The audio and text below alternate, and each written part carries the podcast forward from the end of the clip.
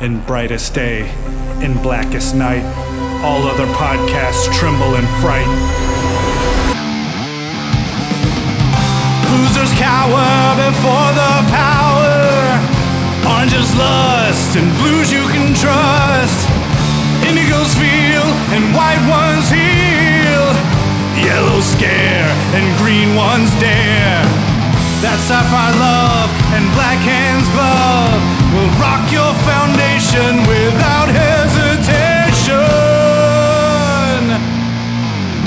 Chad and Mark face evil's might.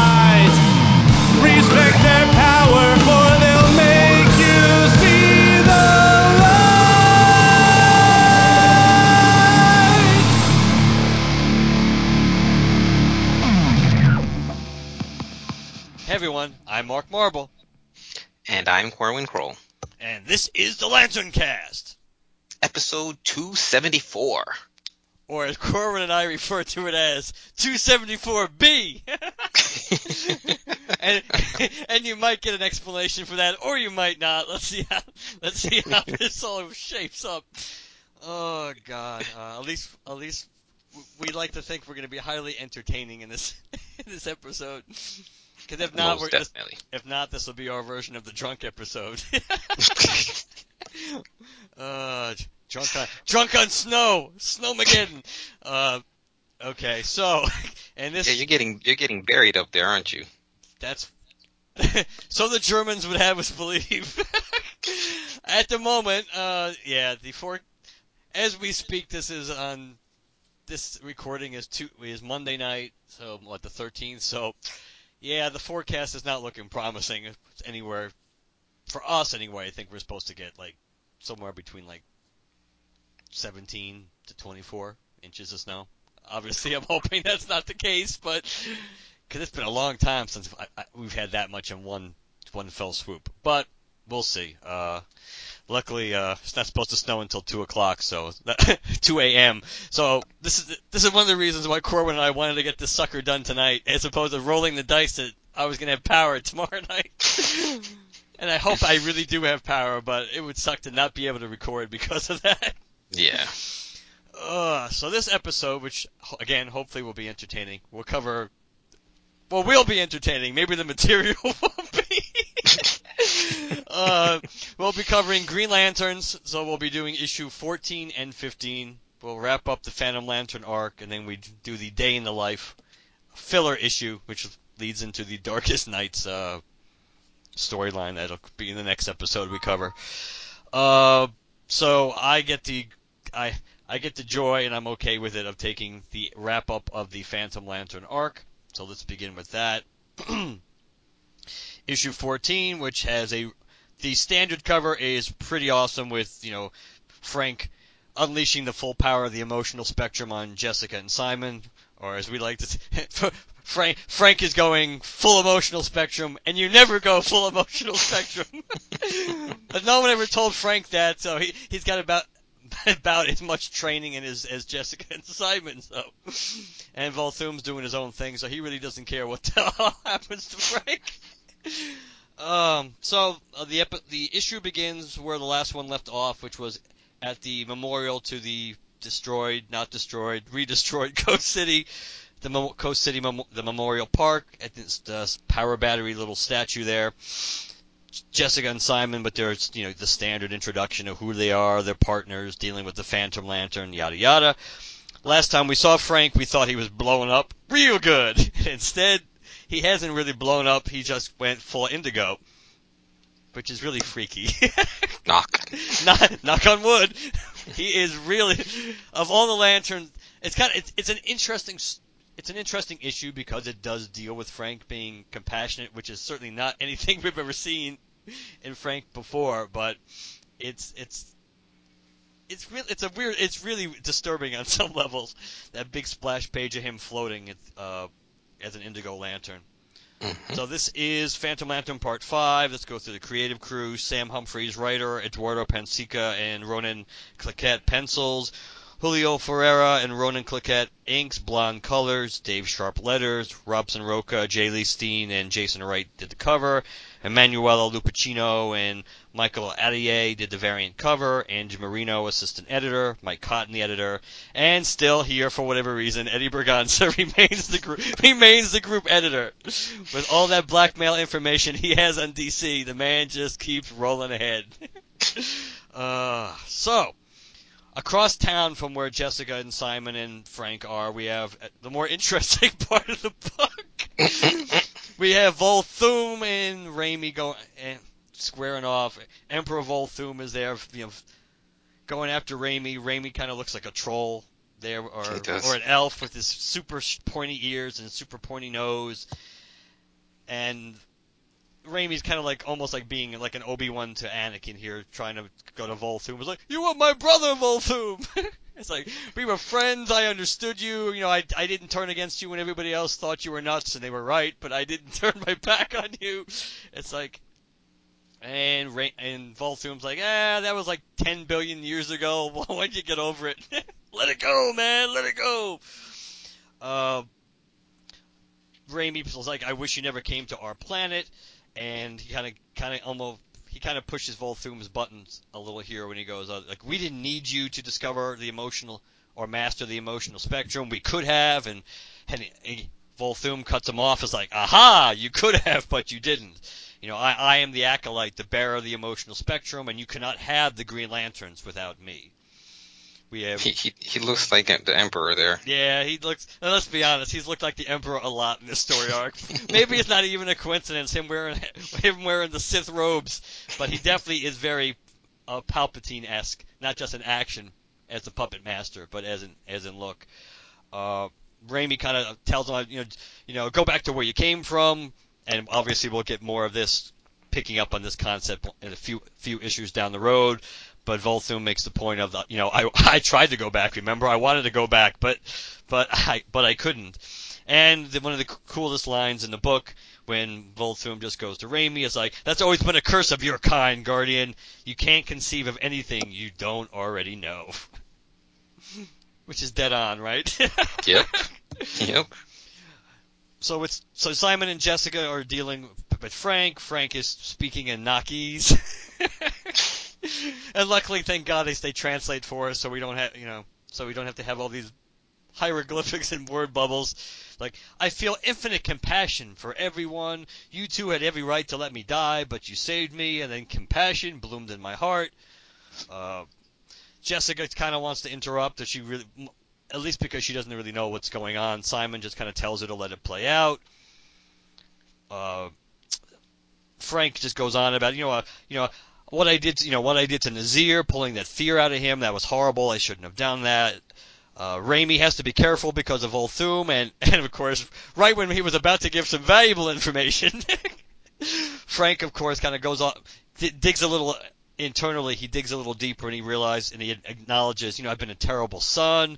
My mother and my father, my brothers, their families, I never see them. Jessica's kind of had enough of this uh, pity party, and it's like, uh, you know, you said you said Volthoom, you know, answer me. Obviously, because we know Jessica has ties to a Volthoom mm-hmm. in the Volthoom neighborhood. Maybe not this Volthoom, but so Frank just keeps going keeps going on about the you know I realize you know every human life is precious and you know we're all unique like snowflake he's really going this in a way it's it's it's nice but it's still kind of frank because he's still going he's still going off the deep end and making compassion creepy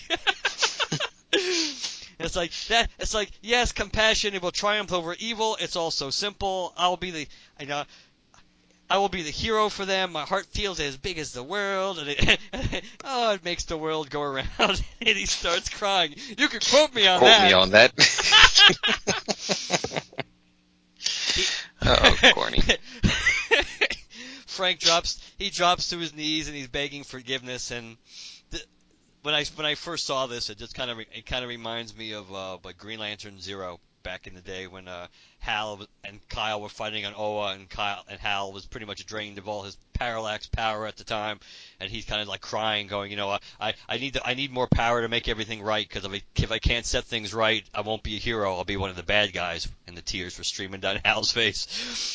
So uh, so you know Frank pretty much acknowledges that you know what he did was wrong. You know, pain. The Phantom Ring caused so much pain. I'm not ready for it. So he takes the ring off. As soon as he takes the ring off, real Frank comes back. Like, "What the hell am I doing? Let me put this back on." and then and then Simon kind of slams into him, gives him a, almost like a cross body block. The Phantom Ring goes flying. Simon and and Frank kind of like squabble and fight while Jessica catches, you know, sees the ring bouncing towards her. Frank goes for the ring. Jessica doesn't know what to do because she's kind of like frozen. There's a surprise. and, and Simon goes, Jessica, don't let him get it. She picks up the Phantom Ring. She puts it on. And we have a nice little uh, duplicate splash page of exactly what happened when Simon put the, pay, put the ring on several issues ago, as we have pretty much Jessica cycling through the entire emotional spectrum. It's a little cooler with her, her because of that the little you know construct thing over her eye, how it changes color. Mm-hmm. Matches. And, yeah, it does end with the little in, and the indigo thing popping up on her head, and and actually even the red napalm shooting out of her mouth. So it, it is it is kind of cool, and she's really she's she just realizes the Phantom Ring pretty much um, and initially plays off your strongest emotion. So she's really afraid that it's going to be fear, which is kind of funny. Wouldn't that kind of make it so, like a self-fulfilling prophecy? Then I'm afraid, I'm afraid. Uh, but as a big surprise to Jessica, if not anybody else, uh, the strongest emotion she's feeling at the time is is green. It's will. So a very, very cool splash page actually of Jessica, oh, kind yeah. of unleashing the green uh, her green power. Frank looking completely insane. It's like, no, that's my ring. I deserve it. Take off my ring now. And she's like, okay, I can take it off. You know, I don't need it to do this. And now she's like, now her con- like her constructs have been amped up, dialed up to 11 now. I mean, they're still just basically energy swirls, but her confidence in them has been dialed up to 11. So she pretty much traps, shoots energy squirrels and ties Simon to Simon, excuse me, Frank to the the power battery statue there at the memorial. Uh, she's all cocky. Hey, check me out. she her brief contact with the Phantom Ring has kind of made it clear that she doesn't want to have anything to do with the Phantom Ring, so she drops it off in Simon's hand. And Simon, of course, keeps looking at it. He keeps looking at it, and he's kind of reminded of you know how it felt when he had it on. And he's kind of tempted to put it on, but Jessica snaps him out of it, kind of inadvertently, by calling to him because she's just going construct crazy. she's got energy swirling every which way but loose over here. So that snaps Simon out, so he kind of like forgets about the you know, Phantom Ring for a while. They're they're patting each other on the back, have their arms around each other, congratulating each other, and lo and behold, we actually get some real Green Lantern showing up in this book. Oh yeah. Though not the ones you probably would have expected. Uh, you have you have Vath and Isamot Kol show up. Like, what the hell is all this? It's like uh, pretty much Jessica has no idea what's going on. Um, Simon obviously should know what's going on since he did interact with the Corps, but pretty much they did send out a distress signal earlier when all when everything was going to pot earlier in the series. F- finally, you know, Vath and Isamot show up because now the Green Lantern Corps is actually back and functioning.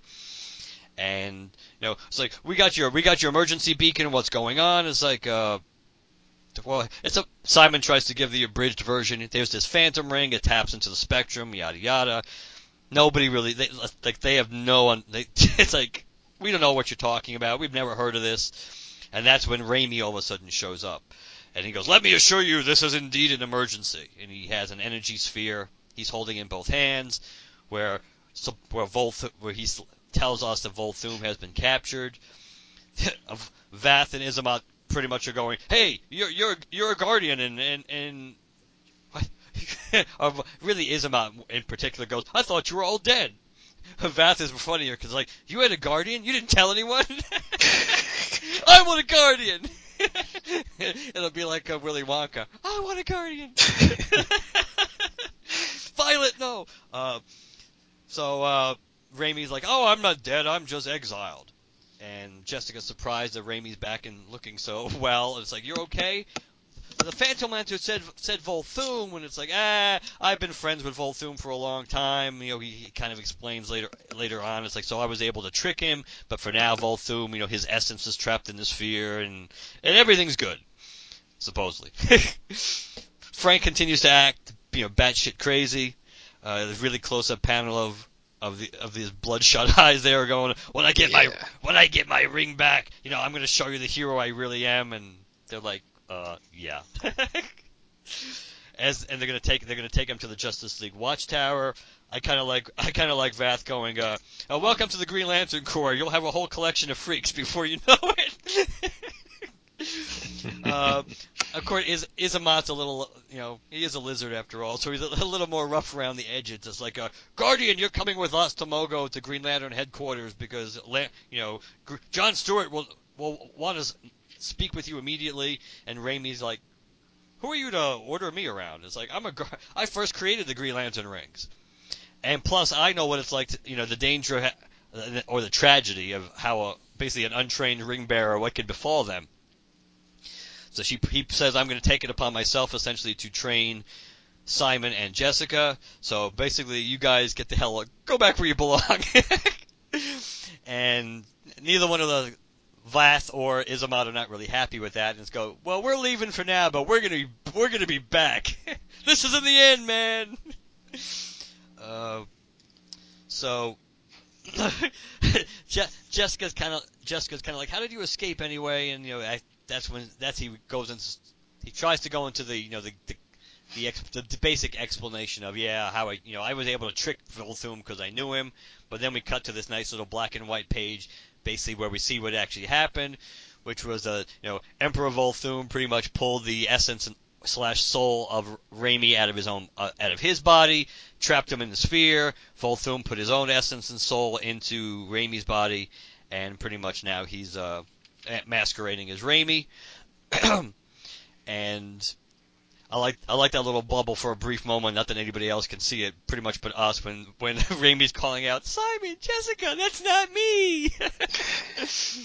and you and then you have a little dual in this panel, a little dual uh, duality of you have the image of Volthoom behind this close up of Rami, and they both saying at pretty much at the same time, "Earth is in good hands." Next issue, the battle of slash maybe for Jessica Cruz. Yeah, that scene where he's stealing Rami's soul looks like he's hitting him with force lightning. yeah, that, that- is true. There's there's just not much. You, you can't be much more Palpatine-esque, and, and, and, and I'm not really complaining about it. That's pretty good. Take your place by my side. Nice. you nailed it.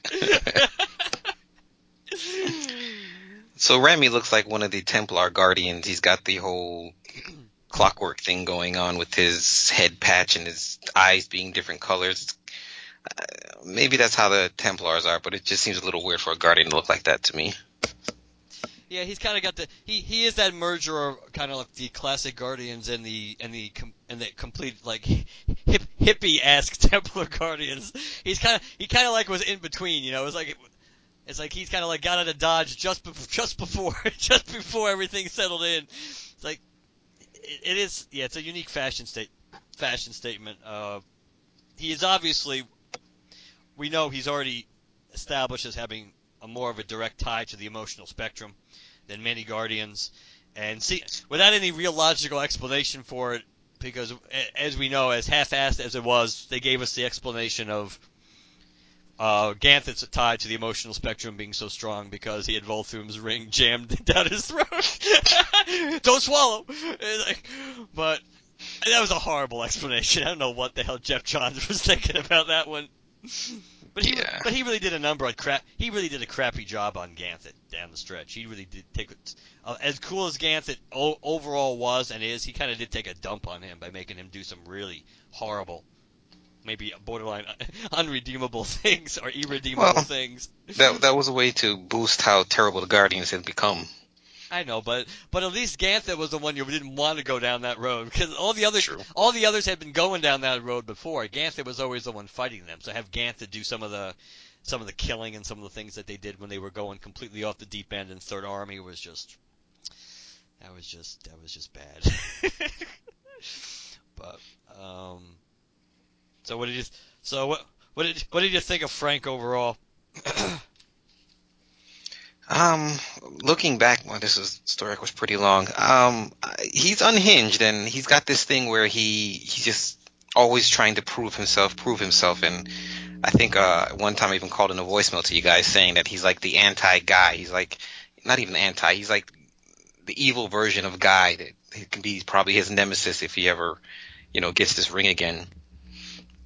It'll be interesting to see how those two would interact, seeing how they're always trying to prove themselves. That is true, and Lord knows, as we'll talk about in a future episode, that Guy, Guy hasn't really evolved on as much as Guy has evolved on some levels and become a more well-rounded character. Uh, he may be taking a step back on that. he's he, Yeah. he is a one. He's, he's becoming like a one-trick pony, where it's like, oh, I'm gonna, hey, I'm I'm gonna prove how tough I am, even if it doesn't really make that much sense why I have to.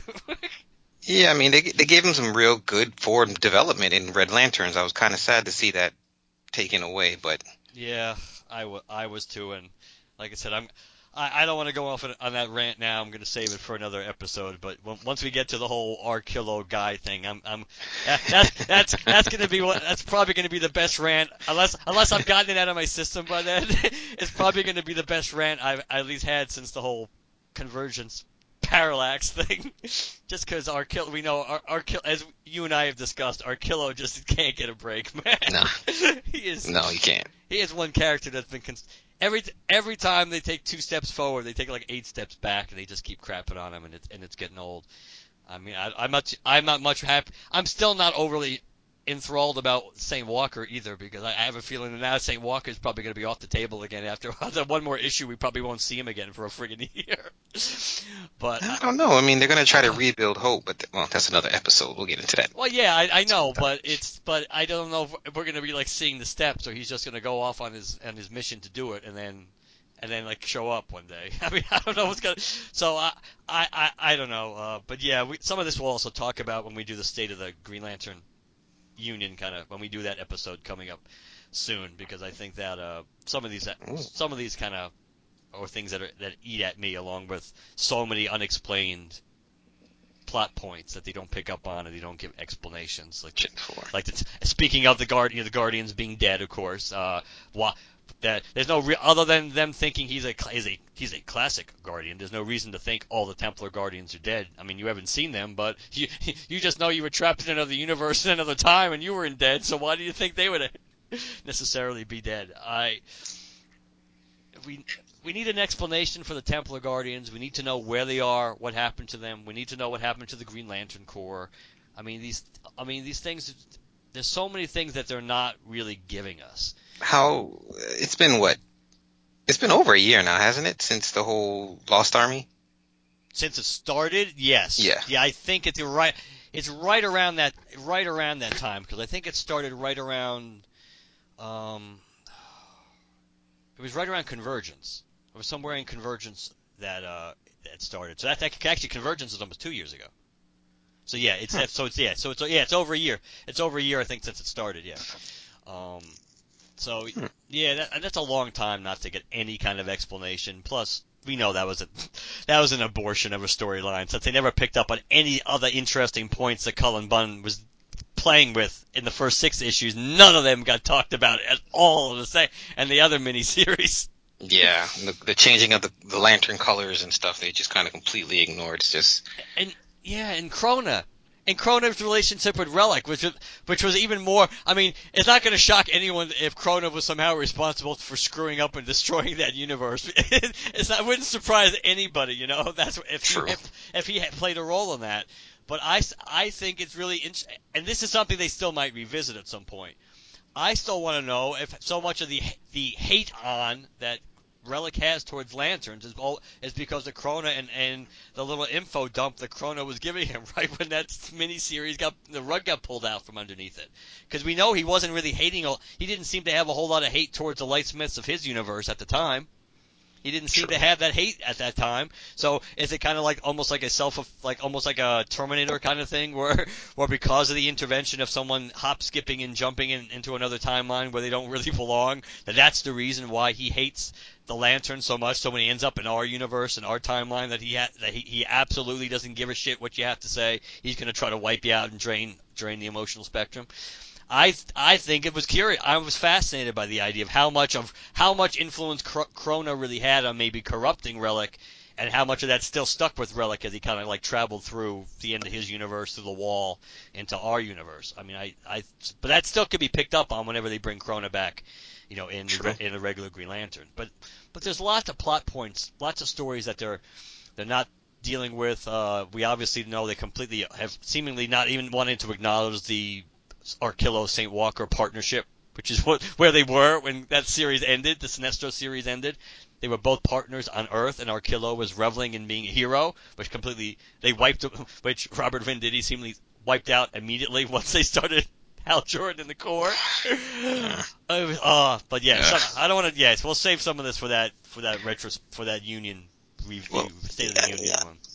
I'm just trying to sit here and figure out what's taking them so long to actually do or say something about all that. But you know, now that I put some thought into it, maybe they're going to tie it into the whole Watchmen thing. Maybe Doctor Manhattan has the Guardians or something like that, and that way they can pull the Lanterns into that whole event thing they may have around that. It's possible. That's a lot of. I mean, I- and I was thinking this too because since obviously we know Frank, we know Frank's costume is very Parallax esque. Mhm. Uh, and we we all know Convergence Parallax was treated like garbage. Three th- he was he wasn't treated that great during Convergence because he wasn't really written like Hal. He wasn't written like Zero Hour Parallax. He wasn't, and even in the Tony Bedard miniseries, he wasn't really written the way he should have been. Though he was closer than what King Mhm. and Robert Venditti have done with him. But as soon as as soon as Parallax showed back up after help, which it's which is so annoying because it's like he acknowledges in Convergence that he's a character in need of redemption, you know, which he kind of was at that time. So what? Right. So he he actually achieved something greater than probably anything that he all the negative that he did during Zero Hour, which was he helped save the multiverse, all those worlds and everything that were destroyed, all those universes that were destroyed. And he helped save that along with Superman and Lois and the Flash and everything. And we don't know what happened in there. But you think he could come? That was an opportunity to kind of take the positive aspects of that character when you brought him back into our universe, and do something with him. And then they just crapped on him so bad, so quickly, and they they King wrote him like he was an idiot. Venditti didn't quite get who he, what his goals were, or what his motivation was either. And then they had the stupid fear entity just rear its head so quickly.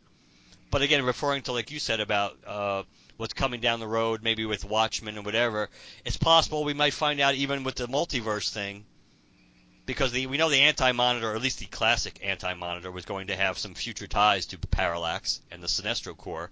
That maybe he maybe he kind of said something even subconsciously to influence the fear entities to kind of stir him up a little. So it, he he kind of took over a little earlier than he maybe would have normally if Parallax had just kept going on his merry way. Since we know in real in our in real continuity after Zero Hour, we know you know how Parallax be, was acting still like Hal for a long period of time. So Right. relatively long. You know, it's all relative in the way they condense everything in the DC timeline. But still, for for you know a couple of years afterwards. So in our time, Well, well, we're we're up to what issue like 19, 20? oh, what the Corps? Uh, either book. this. Uh, this book, this book is getting close to like 20. I think I think the last issue of Hal and the Corps, as we speak, that came out was 16. Okay, well we, we'll be at issue 50 soon.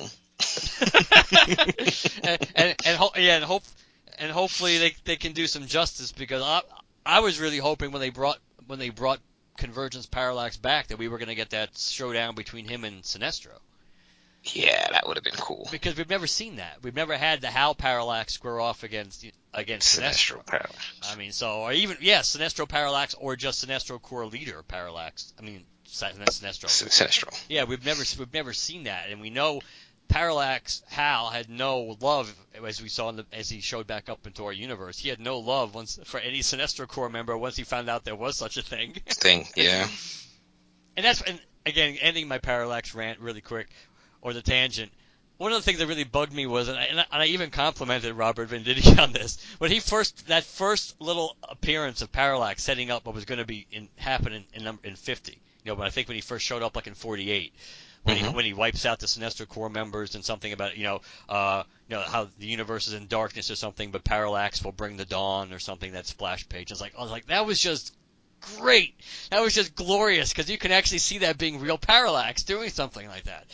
And then boom, before you know it, it's like, oh, I I can track Hal Jordan because I sense his fear. It's like, oh god, here we go. the downward spiral. Yeah, it was kind of like, and I love Dan, and I love Dan Jurgens because obviously Dan Jurgens would know how to write something in zero hour more than pretty much anybody. But when they did that boost, their Booster Gold tie-in when he had his show, had his episode, uh, had his series, and they did that issue, which, was a zero-hour tie-in when they were hopping and skipping in time, and they bump into Extant and Parallax along the way. And they just had to throw in something that Parallax just had to say something like, oh, like he needed to confront Alan Scott and you know just you know just to show just so Alan could see that I I I have outdone him and that to feel the fear in Alan and all. It's like, oh please. And I, and I know it wasn't probably his choice. I mean, Geoff Johns probably kind of in DC kind of and or probably pressured him to do it because this wasn't that far after the retcon. But it's like, oh geez, that's not how he was acting then. I mean, you could have an aside here and there, and I guess that's kind of what it was because it was just him and Extant talking. But it's like that clearly outwardly was not the motivation for why Hal was doing what he was doing in Zero or any of that time. Yeah. So, but but I'll, I'll I'll stop I'll stop my rant there. Um, I'm just trying to think. Was there the art was good in this issue? Yes, yes, very solid, very solid stuff. Um, what was the artist name again? Uh, hold on.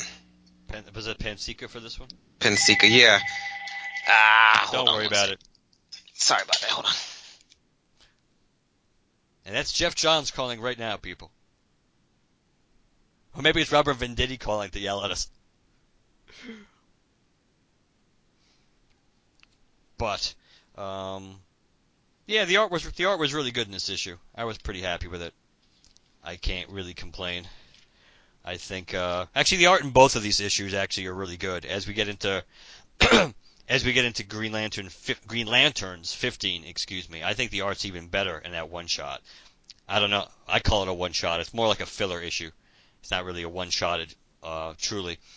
But I think the uh, the art I think is actually going to be better when Corwin goes through that issue. It's actually I think the art is actually better in that but still was pretty good in 14. And I think and this, and from a, as a character piece, I think this, I think the one of the biggest problems I think with 14, actually being honest, I think the biggest problem is the two most in, two, the two most interesting characters in the storyline are Volthoom and Rami. And the relationship between the two is actually the relationship between the two is the most interesting part. I think Volthoom is the most interesting character, period and this he's gotten the most character development. But the the relationship between the two of them is very interesting, and it's kind of a problem when you have those two characters, then probably Frank, and then you get to Simon and Jessica being the rounding out the, the top five characters as far as you know interest or being or the most interesting characters and having the most development that you have a like a five to six issues counting the prologue to this leading into the storyline, and the two main characters of this book are not the most interesting characters. And I kind of think that's a problem. You know, I kind of think that's a, that's an issue that that can't continue. I don't think with this book. I think Jessica's obviously the the character they want to develop, and I think Jessica's the character they should develop. She's she would be better. I would rather read Jessica solo than read than read Simon. But I think they really need to put everything together again and focus, at least make do if there's any way to make these two characters interesting, they better start doing it because they can't consistently be overshadowed by who's ever guest starring in their book or whoever the villains happen to be.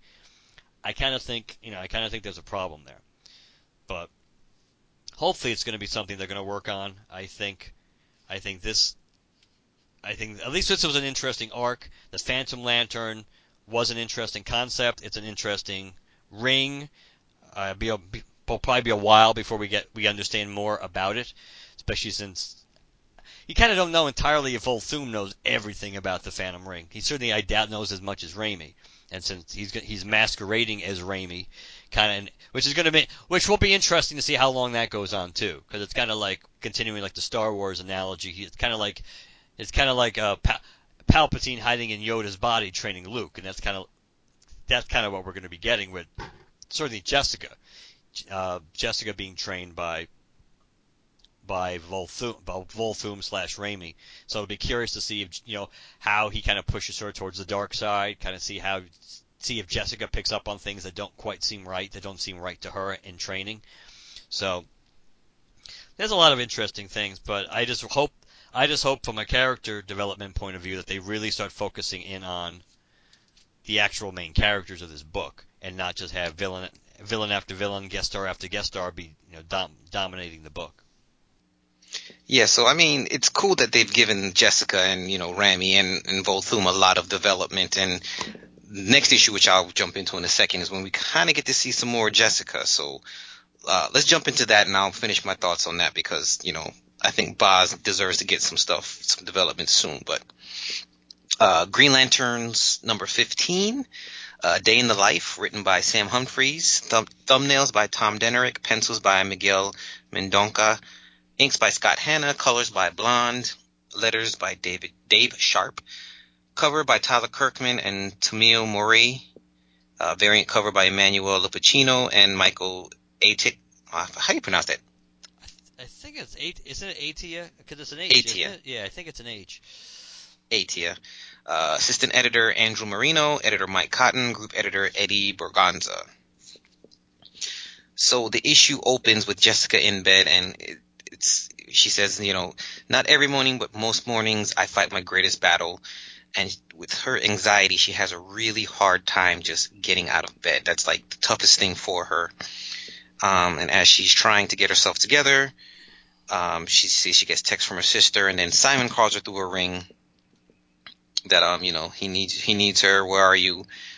And then we pull back and we see them actually in a diner about to have pancakes. And Jessica's just kind of talking to herself through the whole thing, giving us the lowdown on who they are and um, talking about Simon's corny jokes that he does tr- to try to make her feel better. And then she has one of her own. She says, "So red is rage, lanterns, yellow is Sinestro Corps, and green is willpower, right? What color is an anxiety lantern? Red plaid." Because it's loud and ugly and makes everything look bad. and she says, "I didn't say it was a good joke." But I mean, that's some of the humor that I like that Humphries injects into this series, at least. But before they can get their pancakes, they get a Justice League emergency call, and there's some big, huge monster attacking Louisiana. So they have to go down there and help out. Um, and there's no Aquaman here either, which is kind of strange. But this monster says, you know, he's looking for his brother, which I don't know if that's any reference to anything that you remember, but No, sadly, it's not.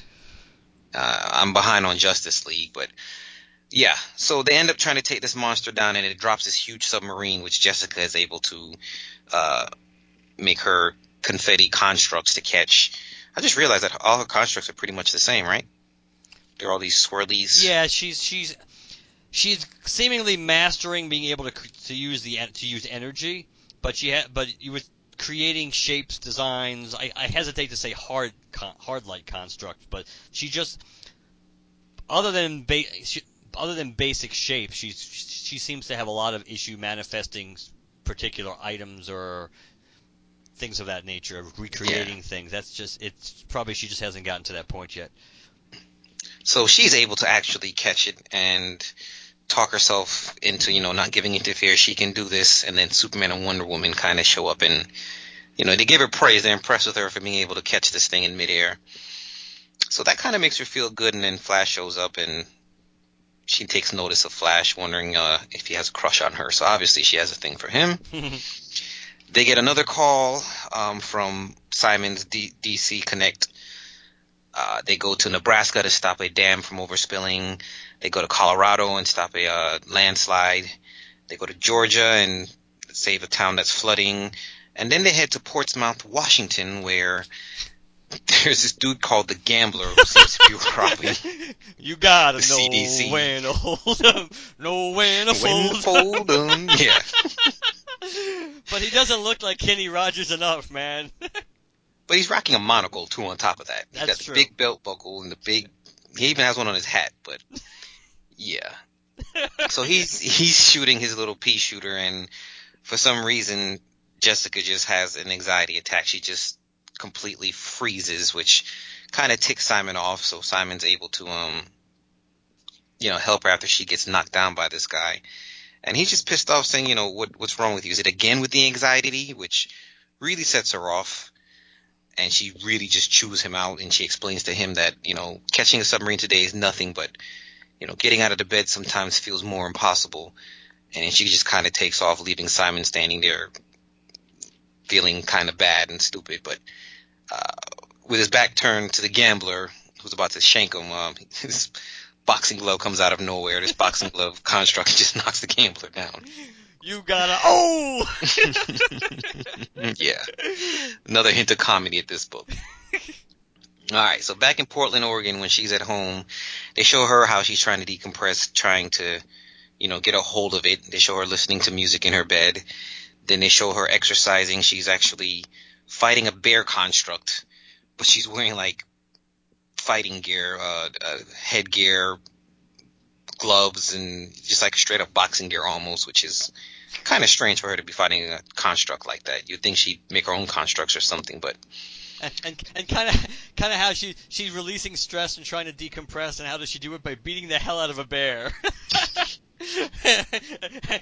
and two panels later, she's petting the cat. So I was like, what? she's got she does have issues clearly. But I I, I still think it, w- it would have been funny if the bear had uh, the same out the same workout gear as she did on, including the helmet, helmet and gloves. gloves. Come on, bring it, bring it, come on. so we also get a little routine. We see her doing dishes with her sister, and of course, her and, and uh, Crouton, I guess is the name of her cat that yes. she pets, but you know, she does all this all in preparation for the next day. And that morning, it just seems like she just gives in to the anxiety. She can't get up. Um, Simon's at the diner trying to call her, and we get this next scene of this this big vertigo swirl of her trying to or stream of consciousness, all the things that's going through her head, and her saying that you know one day she's going to screw it up, she's going to drop the submarine, the bad guys will win, and eventually she's just to the point where she just keeps repeating she can't handle it, she can't handle it, she can't handle it and then for some reason she finds the willpower to actually get up and get out of bed. Um, she tries to defy her fear. You know, she proclaims that she is a Green Lantern, and she goes downstairs to find Simon in her kitchen, which freaks her out. Um, as she goes in the kitchen, she realizes Simon made her pancakes, and you know, she's trying to cheer her up. And from that, she wants to cry, and then she's kind of embarrassed that he's seeing her in her jammies. But the, the two of them kind of have some good conversation. You see them eating their breakfast, and you know Simon kind of apologizes for you know not understanding and you know saying he's basically going to be here to help her through everything. She kind of thanks him. Then of course they get a another call from the Justice League communication frequency, and it's Batman saying that he needs them to come to Gotham to give him a hand. Uh, he says he'll leave the light on for him, and then we see the bat signal over Gotham. Next issue, Batman Green Lanterns team up you've been waiting for, Darkest Nights. K N I G H T S. Batman, get over here. We've got pancakes. he he doesn't even like acknowledge it. He's just like, listen to me, both of you. well, see, this is where even though we know it kind of, in a way, it kind of takes a very debatable turn with this kind of point I'm about to make in the next at the end of the two issues from now. But see, this is one of the benefits of, of him having dealt with Guy and dealing with Hal because of the fact that he he's dealt with so much stuff from Green Lantern that Jessica's little funny hijinks just he doesn't even that doesn't even deserve like a like a little teeny like wrinkle in his brow. It's like it's like, it's like uh the but the art in this issue, as I kind of mentioned uh, before you delved into it, the art in this issue is really good. Yeah, yeah, good expressions that big splash page of Jessica dealing with her, you know, her anxiety. That's just great. Uh, yeah, it makes you feel the disorientation of it all. Yes. I I touch. think Simon. The thing I do, I mean, even though I think Jessica, sexist though it may be, I think Jessica. The fact that Jessica looks better means more to me than Simon looking better. but I do I do like the fact that at least this book does kind of do a better job, I think, at differentiating him from looking like John Stewart. true, very true. it does true. kind of make him look a little more Middle Eastern than you know than black. So I think that they that achieves something that oftentimes when they draw Simon, it kind of gets all blended into one. I think. or can Yeah. be. So I think that that's pretty cool. I thought that was a, I thought that was a nice touch. Eh, maybe that's a reason why they also gave him a mask too to help really set him apart. That's true. And his and his and, and his tattoo and, and his gun, which of course we know it, there'll be there'll be some gun development coming up soon too. You know, they've never quite explained where he got the tattoo from because even he doesn't know where it came from. So really? They said that? yeah, I don't Yeah. remember that. yeah, he just woke up with it one morning. Interesting. So uh, you know, when we were talking about last issue, too, I was saying this issue is kind of we get to see a little bit of Jessica because, of course, she is the newest Lantern. She's the first Earth female Lantern that we have. So I could understand them making her the reader's point of view for now, just so they can ease them into this world. But they've got to give Boz a, a good, you know, issue or two to really see where he's coming from or what he does when he's not a lantern or he's not with his family. Give him some development because, like you said, they've they- they don't even seem like the center of this book, even though it's supposed to be about the two of them. No, and in a way, this is this is the only issue in a while that kind of has been about them. I mean, you go, you go. Certainly, the entire Phantom Lantern arc was not about them. uh, so that's five issues plus the prologue, and really the next two issues are. I guess you could try to make a case it's about them. There's a little bit of it, but most people are reading that because it's Batman. it, it's Batman teaming up with them, so that that that's that's kind of the big draw there. So yeah, I do think I think we're I think we are getting to the point where they really need to focus on these two characters first and foremost and kind of give them their own make people want to read the book because it's if if there is a reason to do so, they need to they need to start giving us the reason why we should be reading this book because it's Simon and Jessica in the book, not because it's oh this this is another this is another Green Lantern villain that people know so they might be interested in. This is a new concept co- or borderline new concept. We'll throw it into this book. Whether it's the Phantom Ring or Emerald Sight or anything else to try to get people in, or let's have this lan- this hero guest star, that hero.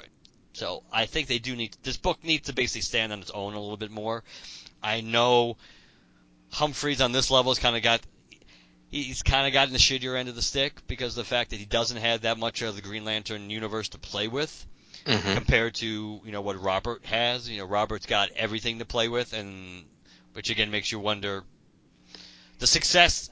The fact that Hal Jordan the Corps is better than the Green Lantern New 52 book that he had before they did away with it, but is that how much better is it, and is it simply better because a and I'm, I don't even mean this to be funny, like could it could it really be worse having all the characters that he has to use? Could it actually be worse than the book that he had? I mean, could it be, or is it just we? It's somewhat better just because all the kind of going along with this concept is it's just better, but perceived to be partially better just because he he does have all these different lanterns to use that he never had. He pretty much almost has the entire Green Lantern mythos to use right now in his book.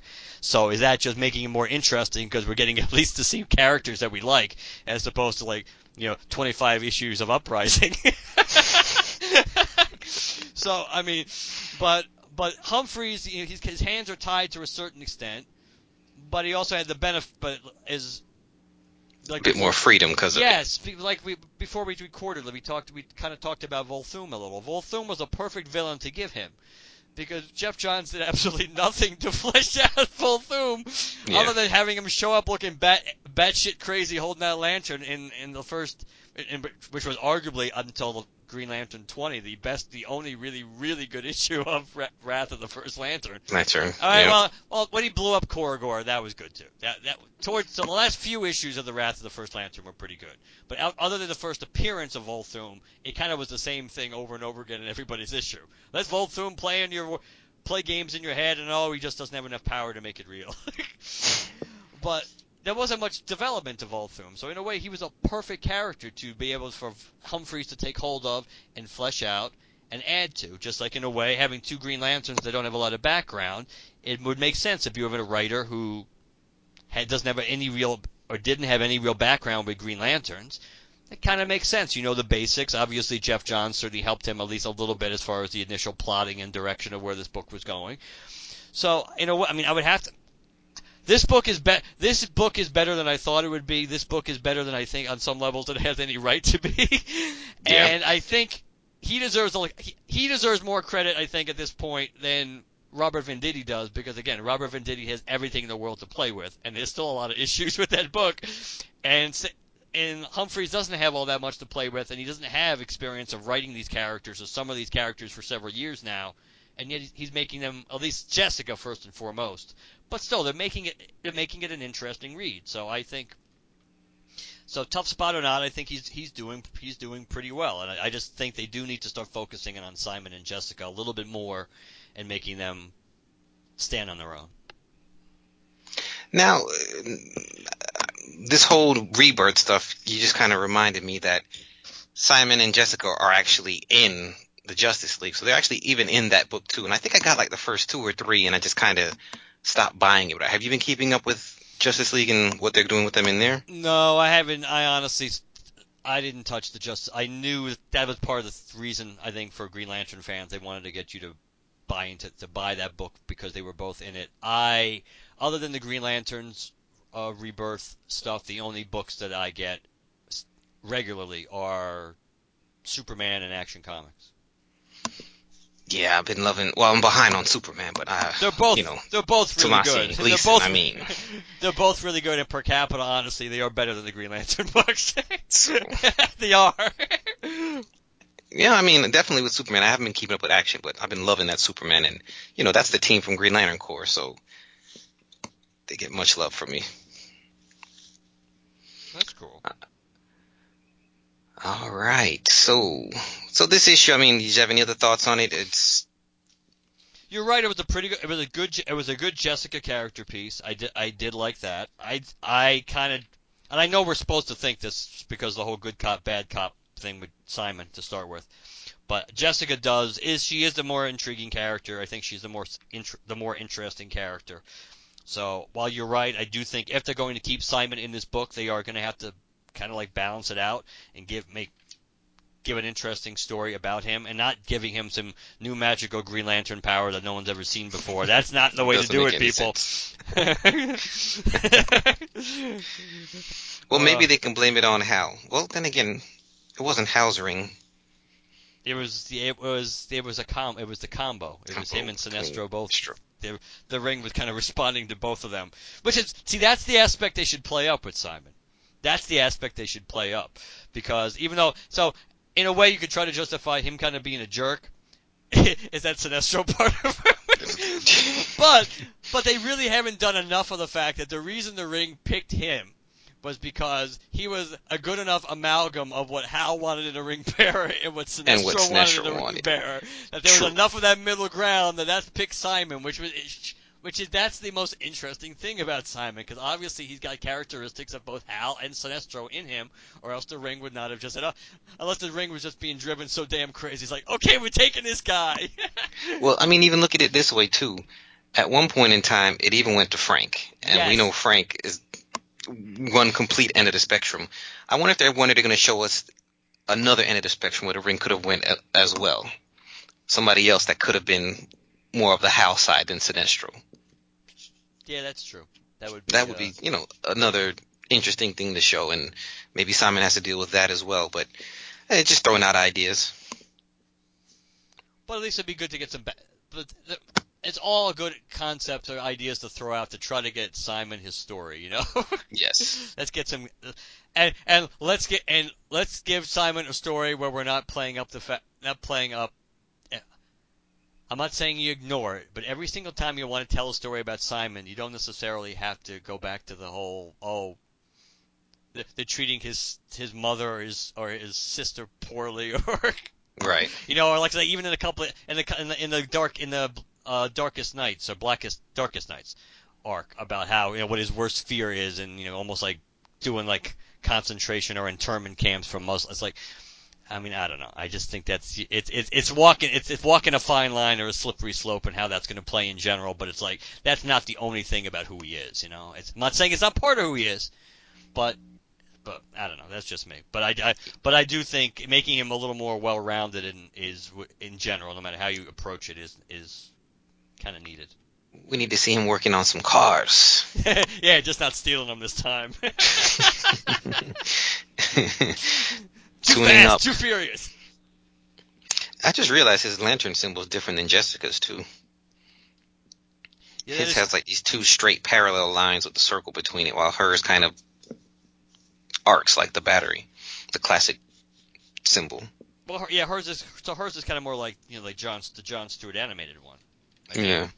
Uh, yeah, well, actually, yeah, I'm looking. Well, I think it changes on. ch- If you look at the chest, if you look at the chest designs on the uh, right in the middle of the book when uh, that panel when he's he knocks uh he knocks Punch. Kenny Rogers out with the glove. if you look at the chest emblems on both, yeah, they you do you do see the you do see the differences, but they do kind of but the way they connect to the circle are very similar. You're They're right. just not straight. And they are straight, but it is but it is both still kind of unique. Yeah, Simon's really looks lame. Probably not. Probably not by accident. he just keeps getting the short end of the stick, huh? Yes, it is. That's that's that's his lot in life. Him and him and C-3PO. Uh, you know what? It's it's the artist because the last issue that you covered, his is just like hers, so Yeah, it's an artist thing. that's a good pickup. Yeah, it's just, that's not surprising. We always see little teeny variations in the theme there. Yeah. And you know what? Speaking of last issue, uh, what's his name? Vath. They didn't really show Vath with the lizard legs. Yes. A little minor nitpick, but Pe- people, th- th- th- there's there's stuff like that all the time. Again, going back to the Arkillo thing. You know, Arkillo's not supposed to have one hand. You know that.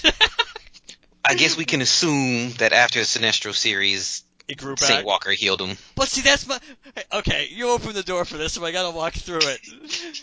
That's my. That's part of the stuff that really annoys the crap out of me about the way all that stuff's being handled in Hal in the Corps, because it takes two friggin' throwaway lines, which which in, at the same time acknowledge that Saint Walker and Arkillo were partners. That's all you needed to do from whether, whether it was Arkillo or Saint Walker or anything. That's all you had to do was to acknowledge that, because logically, like look at.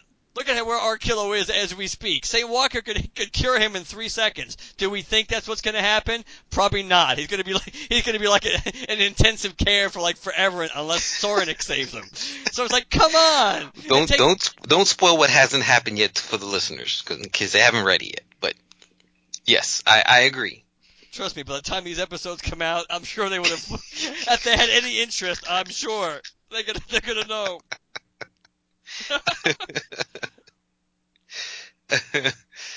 oh man, yeah, you were heated with that issue. Oh, yeah, I'm trying. I'm really trying to keep it in so it so so it's not uh so it doesn't get dissipated like my parallax rant kind of was. Uh, Is, But- is, is, is that coming before or after the State of the Union? I don't know.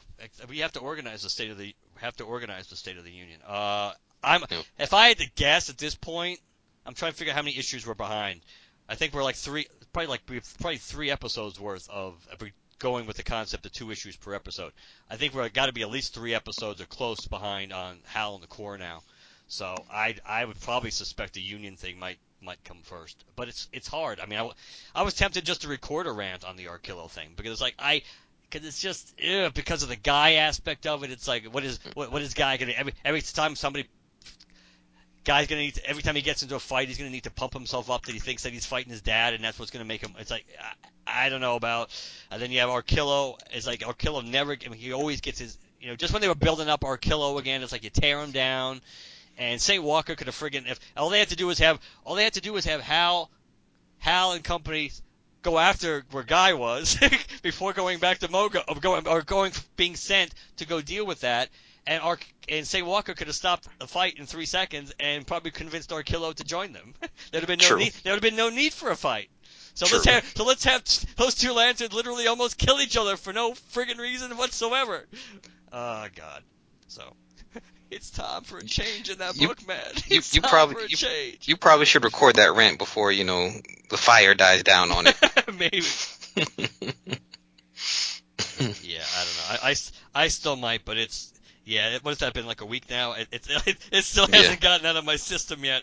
So, but I haven't, like I said, I haven't, I haven't, I haven't picked up uh, that book since. So I've been trying purposely not to. So when I go back and have to reread it, all the, all the, oh, let the hate flow through you.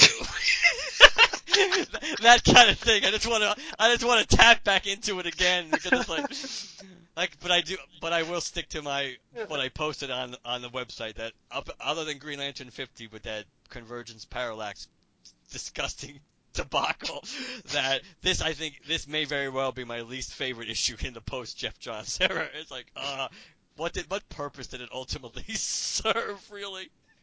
Uh, but but yes, that's that's for another day. oh yeah. Fun issues though overall. Oh, most definitely, most definitely. So let's let's talk Logan.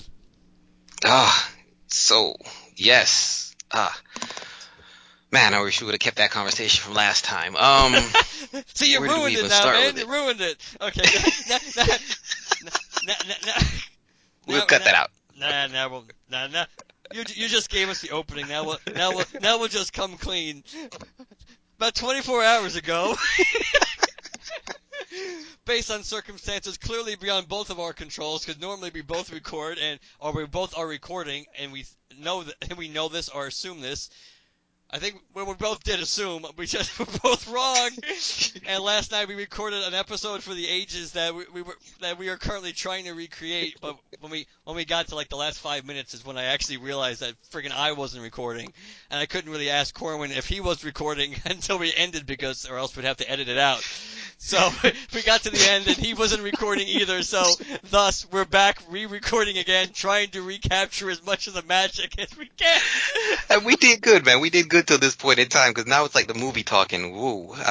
Yeah, I think we actually. Did, I, in all honesty, I think we did a pretty damn good job of, of picking up on the major beats that we we touched upon last time. Oh, yeah. I don't know if it'll be.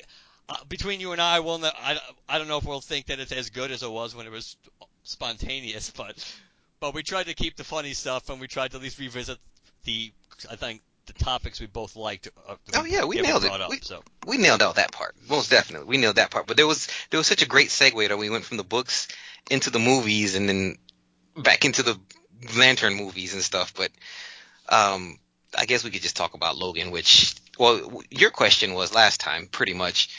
Where do I rank it with the rest of the X Men movies? Correct. All right. I'm definitely biased towards Deadpool. Um, I wouldn't heavily consider Deadpool an X-Men movie, but I would definitely prefer Deadpool over Logan. That being said, Logan probably is my top X-Men movie overall. Uh, with the X-Men movies, I realized I don't have much rewatchability with it. I'm not too stoked to watch them again or even throw them in as background noise like I can do with all the Marvel Universe movies, but I will say Logan is something that I can definitely watch over and over and even throw it on in background noise while I clean the house or do something else. Um, it, it's definitely miles miles high above better X Men Apocalypse. I mean, you know, we all agree X three never existed. I mean, between X two, you know, the first X Men movie, and even First Class, which I enjoyed, I still think this is just kind of what I've been waiting for for an X Men movie. Well, see, even a even even X three or Apocalypse would be good for a background, depending on what you wanted to do. Like like uh, like if you really felt like you needed to throw up to feel better, then, then putting X three on would probably be okay, as long as you had a, bu- a bucket next to the bed. Those are the things you put on in the background, and then you mute it, so it's just visual, not really even audio. Audio. Well, see, with me, being being being I, I ironically being serious for a moment or trying to. It's like oftentimes I'll, I'll put something on Netflix or Amazon Prime when I go to sleep, and usually the stuff that I I I I'll, I put stuff on that I like, but stuff that I've watched like a thousand times, so I really don't need to have any. I don't have. I don't, there's no need for me to actually have to watch what's on the screen. Right, or I can just attention. close my eyes. Yes, I don't need to pay attention to it. I can just I can just fall I can just fall asleep to it. So, but still, I don't usually put something on that I really dislike. So I wouldn't. So I wouldn't. I wouldn't put something like X3 on just to fall asleep to.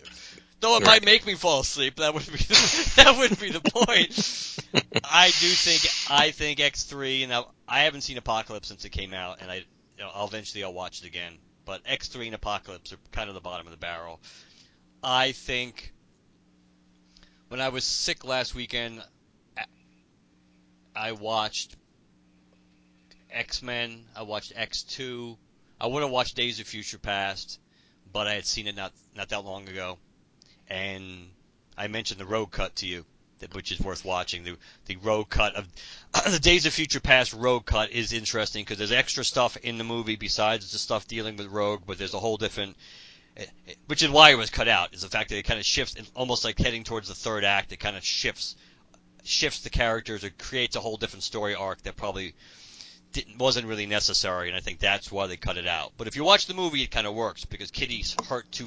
Kitty gets hurt by Wolverine flashing us uh, when he's slashing her by mistake when he's kind of flailing when he's being in the past when his mind's in the past, and she's too hurt to be able to continue for long. She's losing too much blood. And they kind of they were able to detect, even though a lot of people thought Rogue was dead, that she's actually being held at the mansion, where they're doing research on her, trying to be able to duplicate her ability to, you know, siphon off other mutants' abilities. So, uh, Bobby, I think, Magneto, and Xavier, I think, is in the plane. But those three go to get bring Rogue back. Rogue ends up taking uh, Kitty's powers to be able to continue the transfer, and Logan's even detects the difference between the two in the past, and he knows that Rogue is doing it now. Uh, so I do like Days of Future Past. I think Days of Future Past and X2 are, are still pretty high in the list. I rewatched the Wolverine. I watched the the uncut version hmm uh, with with the commentary, which uh, which I had watched before. But I I I would need to see Logan again. But I kind of like the Wolverine better, even though I know, as you you know as you do as you told me too, and I agree that it kind of goes off the rails in the third The third act. the act. third yeah. act. I don't know if it goes off the rails as badly in the un, in the uncut version, but I do agree. But there are some really good things in there, and there's some really good aspects of Logan that they deal with in that movie, and I like a lot of the supporting cast in that movie. And and you talk about the rewatchability.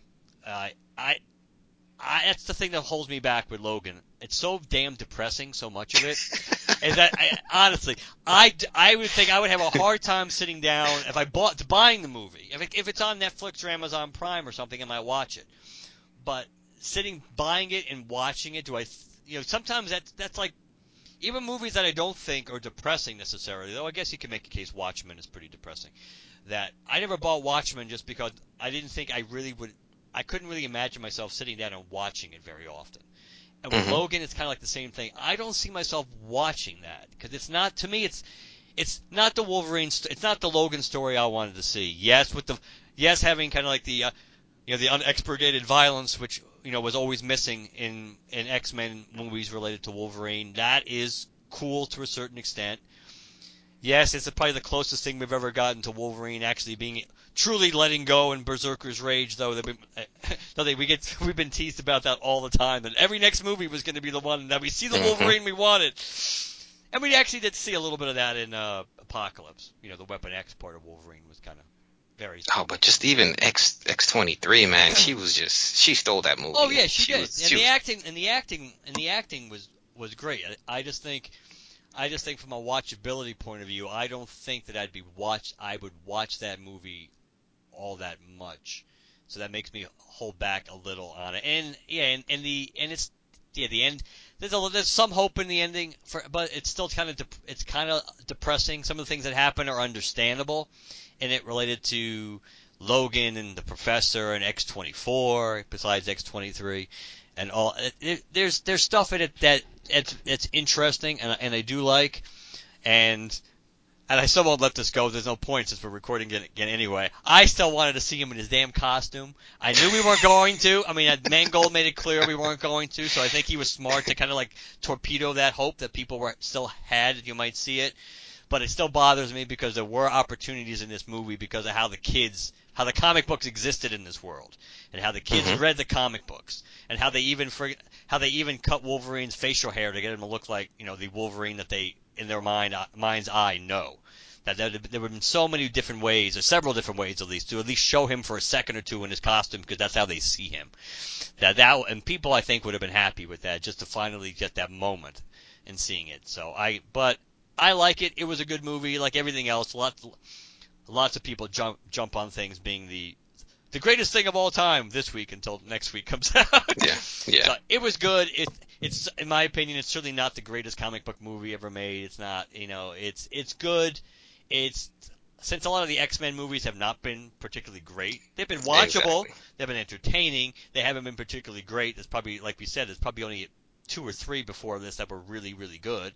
Uh, it's yeah, it, it's a unique movie. It's a western approach. It it's different and it's good on that level.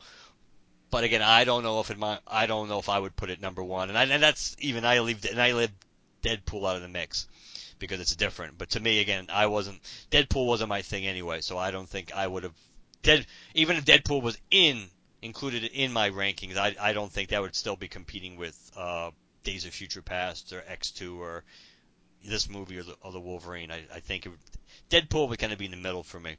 Uh, but it's still way that's still way above Apocalypse, Origins, and uh and Last Stand. yeah, Origins was like three movies squished into one that they tried to do. It's just it just didn't work. Right. There were some and there were some parts that were good. Yeah. Ugh, bad taste. Definitely bad taste in my mouth with that. Uh, but no, I'm I'm glad after 17 years. I mean, Hugh Jackman went out on top. He definitely went out giving the best performance for for Logan. Yeah, it was. Yeah, from a character piece point of view, it was. I think it was his. But that, but I, I also think it was. I thought the I thought the Wolverine was good from a character piece too. I thought they yeah they played up the Jean Grey stuff probably a little bit more than they needed to, and you know the whole Jean Grey. It's kind of yeah. I think they. I understand they had to address some of it since this was picking up after X three and that still wasn't the same timeline. It hadn't been wiped away yet, but it was. I don't know. It just it, it had to be dealt with, but sometimes it just seemed like too much of an albatross around his neck that he was dealing with. I mean, with Wolverine, that whole draining his healing factor thing, that just, and even the Silver Samurai, I could, I could, I could accept, but yeah, they, they, there was too much there. The third act, they just kind of, they tried to do something different. I give it to them, but yeah, they just lost me there. And you know, after a while in all these movies, it does kind of get it gets a little old with Wolverine getting his ass kicked all the time. It's because he does. I mean, there's some people you can you can chalk it up to. I mean, you could chalk. I mean, Juggernaut and you know as a comic book character, yeah, that would make that would make sense. As long as he's got his adamantium in him, then of course Magneto being able to kick his ass is pretty much a given. There's not much you can do about that. But mm-hmm. but as we know, we've seen Fassbender kick his ass even without adamantium in him, and we saw Mystique kick his ass and Lady Deathstrike, and you know. It just, it just kind of has, you know, it's just kind of has gotten old through the, the, series that Wolverine is supposed to be such a, in the comic books he's such a badass, but in t- on on the screen he's just never been, you know, he's just never been that impressive compared to and which is not Hugh Jackman's fault. It's the way it's written. But yeah, but you know, it is what it is. But but I do like it. I I I think of the three movies I've seen recently, Logan, Get Out, and Kong. I think actually I think I probably would put Logan's. I'd put with Logan after Get Out. It's I think it's better. I like it better than Kong but there's things in Kong that I like. see, I've, I've got to see those other two movies still. I, I still haven't even seen John Wick 2, but I know my son wants to see Kong, so I'll probably take take him and the other little one this weekend for it. Kong is a pretty good. Char- I mean, Kong is a pretty good character piece in the sense that they do a good job at obviously doing. And I watched for you, partially for you. I actually watched the 2014 Godzilla last night. Uh, uh, though I, I would be lying if I didn't say I didn't forward some of it. Because the, see, the problem in that movie is the Godzilla movies. I think uh, Ken Watanabe's character is really interesting, mm-hmm. and he is the most interesting character. If they didn't kill off Bryan Cranston so quickly, so he early, might have been just yeah. as interesting. But the human characters, other than those two, were just completely irrelevant. Yeah. Not that the characters were that, gr- I mean, were like mind-bogglingly impressive in Kong, but there certainly were several that were stood out, that had arcs, and that you kind of were interested in. So I, I thought the ca- for what it's worth, and we know we don't we really don't go to see movies like this for the character for the human character development. Characters. It's acknowledging Right. that fact, but still, they did a good job connecting the tissue with that there were. They did a good job with making Kong to be the protector of the island, so the so in this in the truest sense of the word, so the natives really aren't living in fear of him at all, really, because he usually just goes off and does his own thing and leaves everybody alone. But when these things come up from the ground, these creatures that that you know he deals with them, and, he, and that's what his job is, and that's you know that's. I don't think they. I don't remember if they absolutely made it clear, but I think it's certainly directly implied that that these creatures that come up from the ground are pretty much what killed his parents. So that's why Kong is, while he's still growing, that he is the la- you know that he seemingly is the last the last of his kind. So that's one of the reasons why he gets so riled up in the beginning. Other than of course they're b- dropping bombs, which would rile anybody up. But when they're dropping their bombs to do their you know seismic uh, and geographic mapping, that because of the nature of the island and how it's hollow underneath, that that's that any, you create more openings, it allows these creatures to come up more often, and and that's one of the reasons why Kong did what he did. So I like the idea of setting him up as protector. Obviously, Godzilla has already been established as protector. The connective tissue at the end of the movie, seeing the sketches of the different monsters to make it clear that they all they all exist. All these other tr- monsters exist in the same shared universe. And then it's a question of you know I I'm interested in Kong versus Godzilla more because I want to see who they're who they're going to end up teaming up to fight because you know that's what's going to have to happen. You know, you know they're going to. hope so because the original, I wasn't quite happy with Godzilla losing. Yeah, but see, but, but don't forget, back back in that time frame, Godzilla was still much more the bad guy. True. I mean, Godzilla really didn't start becoming like goofy, friendly Godzilla to like to, like to like the late '60s, early '70s. That's when you kind of became the the the the, goo, the, the goofy tag team high five and jet Jaguar Godzilla. The victory dance. yes, jumping up in the air. Yes, yes. Oh God. Uh, I wish my kids would love those like I do, but it's they don't. They're not into it. so it is a more serious take. And I was thinking about this, which is one of the reasons why when- once we, we knew we had to record, I wasn't. I figured I would bring Kong back up. Was that all these other monsters have like the a unique or special ability, but see Kong Mhm. really doesn't. So the question is, how are they going to compensate for that? They could give him one. You know, they could give him something, and obviously not like you know Palpatine like lightning shooting out of his fingers, but they could kind of give him like almost like a pseudo like advan- like a pseudo advanced healing factor or something that maybe he healed quicker than he should be healing, whether it's because of the radiation in the Pacific from all the from the bombs and everything else or whatever. But if they didn't want to do that, you'd, have to play up the two things that you assume that he would have that he, that are natural advantages. First of all, his physical strength. That even if he's not that per capita based on his size and everything else, that even if he's not like Godzilla size by the time they square off, even if he's a little shorter, that per capita based on his size, he's still pound for pound stronger.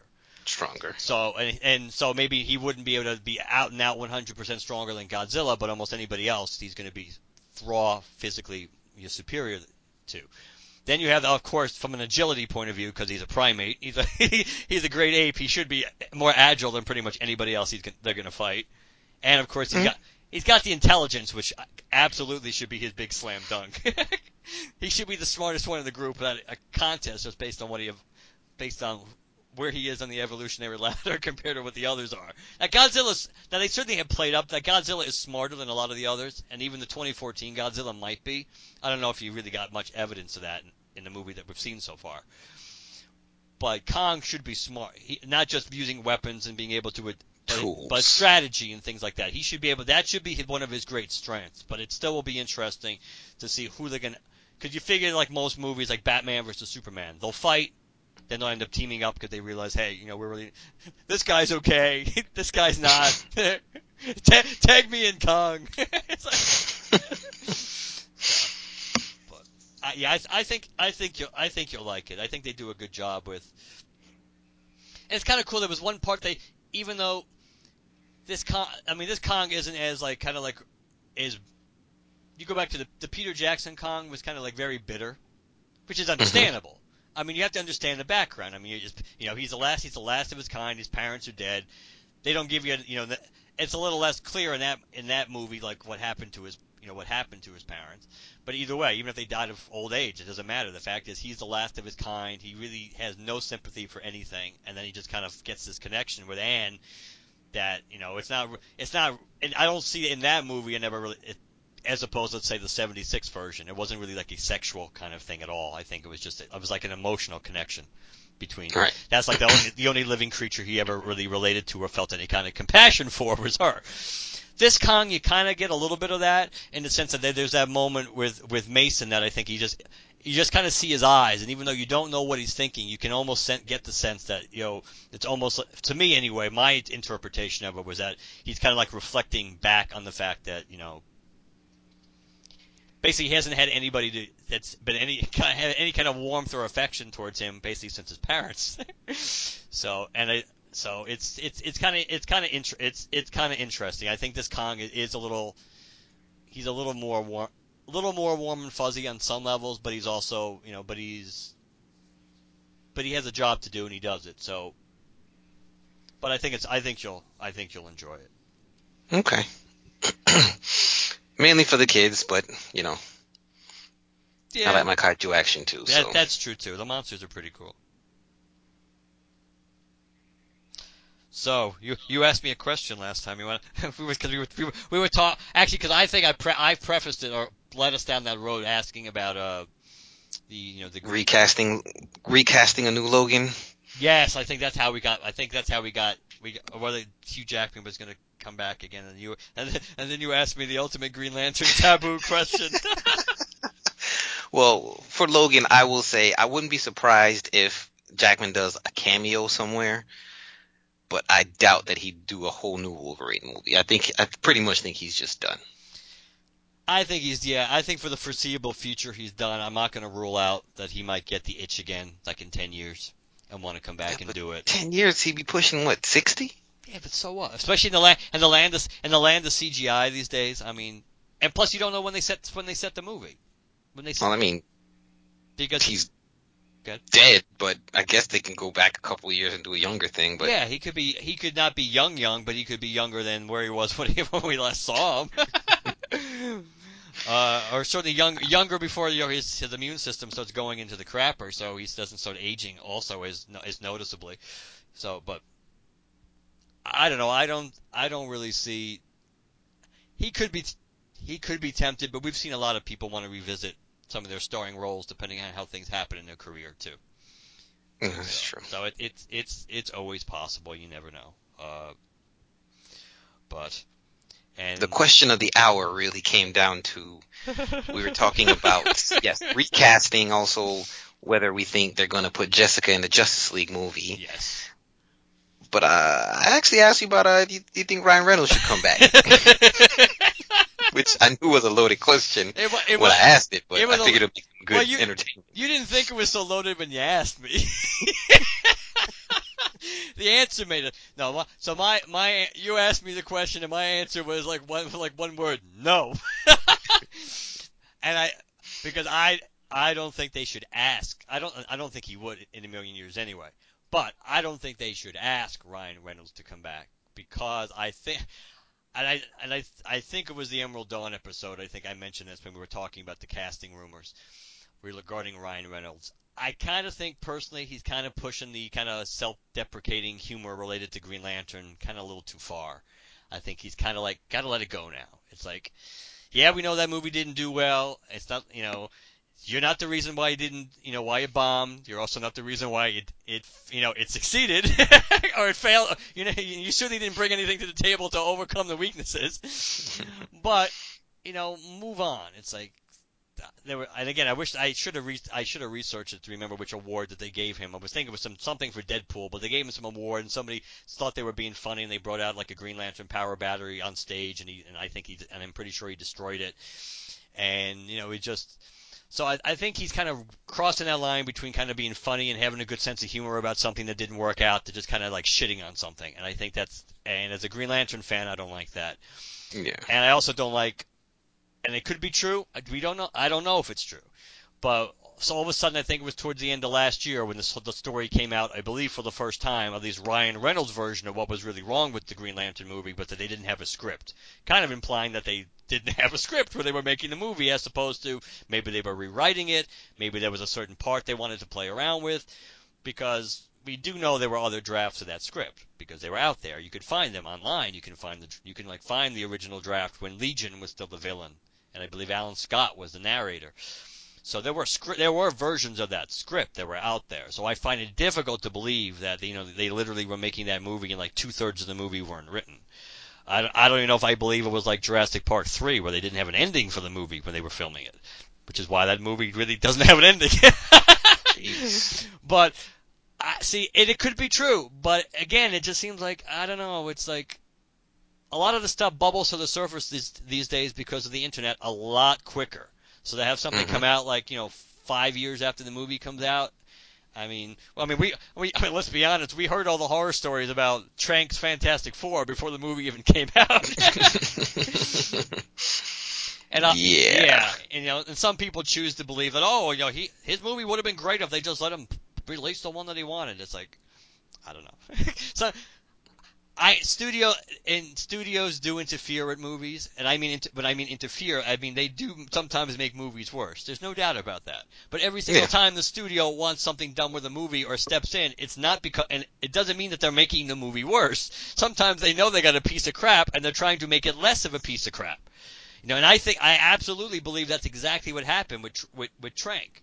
That his movie was an, was a was a complete disaster, and they were trying to do the best they could to try to salvage it. I mean, 'cause don't forget, Trank was the guy who wanted to make who wanted to make Doom the blogger. You know, oh, Doctor Doom the blogger. That was Trank's idea. So I mean, that wasn't the studio's idea. They're the one that said, no, we want Doctor Doom to be a little bit closer to what Doctor Doom was. And and, and plus, I always say this: you can't you can't have it both ways. You can't blame every single time a studio because nine time, nine and a half times out of ten, a studio is going to be have be involved and have some influence in the final output, the final cut of the movie. Whether Right. it's whether even if it's just saying this movie's got to come in under 245. You, you have carte blanche, but it's got to be come in under 245. Everybody, every um, unless you're like Martin Scorsese or maybe Mar- Steven Spielberg at this point, almost everybody has has some kind of constraints, and you know that going in. So the studio is always is going. It's their job. They're always going to have some involvement in the final product. So if every time a movie turns out great, you can't just say, "Oh, it had nothing to do with the studio." And every time a stu- every time the studio a movie doesn't turn out great, it's like, "Oh, the studio got involved in it and they screwed it up." You know, True. there were reshoots for for Rogue One. Did most people like Rogue One? Yes. Did Rogue One make a crap ton of money?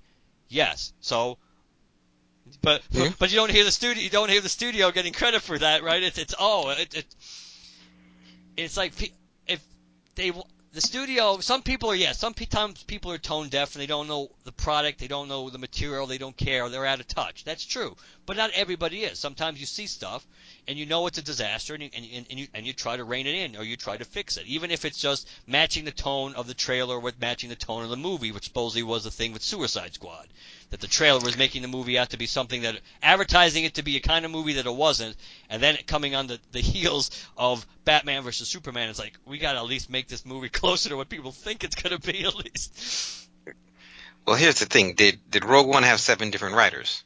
no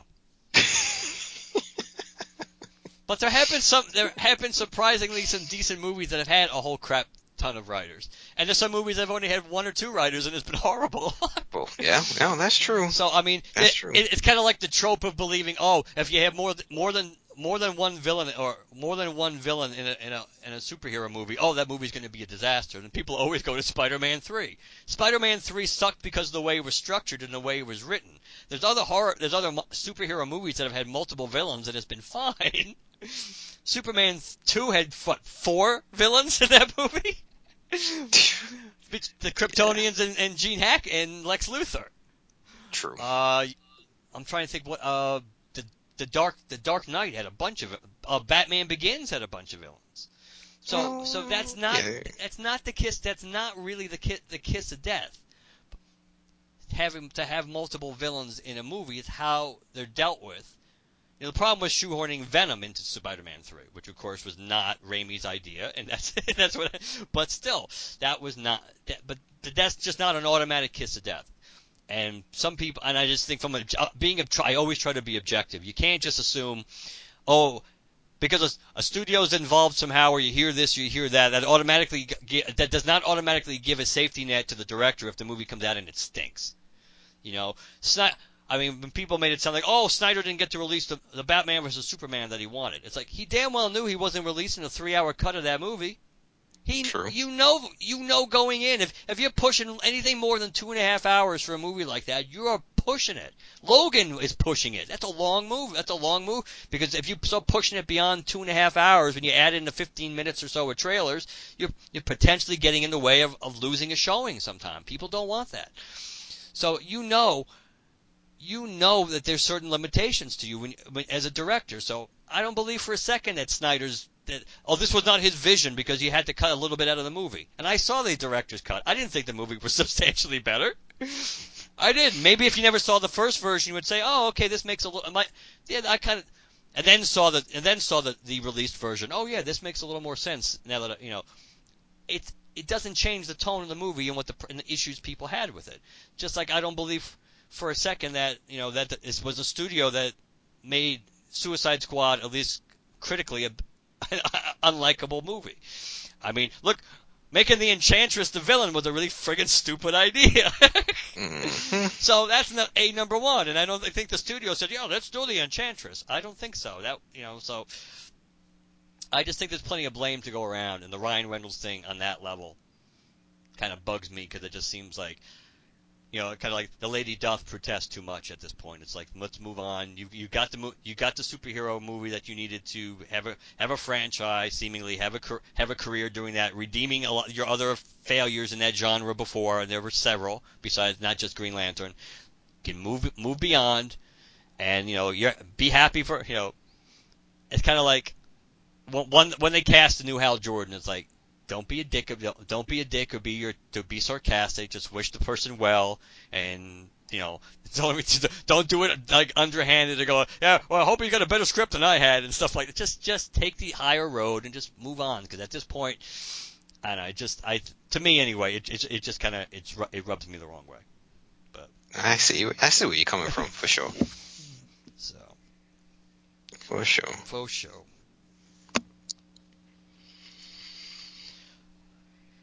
Anything else? Did we cover? I think everything that we needed to recover. Um, of consequence anyway. I mean, obviously there's there's some things I'm sure we didn't. Uh, we didn't touch on. Um, Justice. Oh, we're- talking about movies we're looking forward to Ah, as well yes. because you were saying Thor and Guardians and all the comic book movies coming. What are you? What were you really looking forward to? Ragnarok is the one I'm the most looking forward to. I think we're in the same boat about Justice League, where we're both probably going to see it, but neither one of us are really excited about the, the prospects. uh, Guardians, I'm more excited than the, fir- than the first one. Uh, Fast, uh, Fate of the Furious, I mean, I'm very interested in. Planet of the Apes, I am interested in, but again, I think, as I mentioned in the, the, the movie episode, all these plan, all the Planet of the Apes movies, at least the, the new the new ones, they make me. I I like watching it, but there's certainly emo- emotional beats in those movies that bother me. That, that and that makes me hard to rewatch them, no matter how much I like them. It's kind of like for me, I love Babe, I love Lilo and Stitch, but because of the sad parts in both of those movies, it oftentimes makes it.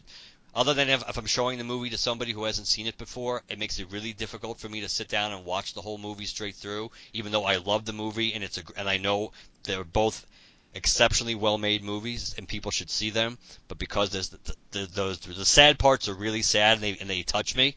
The same thing with Planet of the Apes because I the, the Caesar I like Caesar and he's such a well developed character and some of the sad, really sad parts of the first movie stick with me even going into the second and I just don't like the idea that it's very likely that wherever they end up at the end of this movie going forward, Caesar's story is probably going to be done, which may very well mean he might be dead, and that's not something I'm really looking forward to, to seeing on screen. Is is the one coming the third or the fourth one? Third, third since they've restarted. Okay, because I I've only seen the first one. I still haven't seen the second one. Then So yeah, so I'm looking forward to that Spider-Man, Spider-Man Homecoming. I'm looking forward to, especially with Michael Keaton as the Vulture and having obviously Robert Downey Jr. in it as Iron Man. yeah. Um, first and foremost, it's always been Thor for me. I've I know you don't really love those Thor movies, but that's more of this you know the sword and sorcery that I kind of really love as well. So out of the Marvel movies, it scratches that itch for me. So even before I've seen anything with it, I was already looking forward to Ragnarok. I was somewhat because of where they left off in Dark World, I was interested to see how they were going to pick pick that up. So that interested me. The stuff with the idea of having you know him and Banner slash the Hulk having this you know this cosmic buddy movie. Once that we knew that was going to be a key component to this, that that interested me. I'm a huge fan of Norse mythology, so that's why as a character I like Thor. I used to read. I used back back back in the day when I was a big Marvel guy. I used to read Thor all all the time. So I just think it's not like I hate either of the Thor movies. It's just that I don't think they're the they're the best and the brightest that we've seen so far in the Marvel Cinematic Universe. Certainly not Dark World. Dark World is just objectively speaking, Dark World is at the bottom of the barrel of the of the Marvel Cinematic Universe, which is still not that which is still not that bad compared to other franchises. I, I'm not saying it necessarily has to be whatever number we're up to, 13 or 14 now. I'm not saying it has to be number at the bottom, but it's certainly in the same general vicinity. Let's say of like Iron Man 2, borderline Iron Man 3, uh, uh, the Incredible Hulk, which again it's not a bad movie, but again, you, it's it's the more good stuff that comes out, it just pushes everything further down.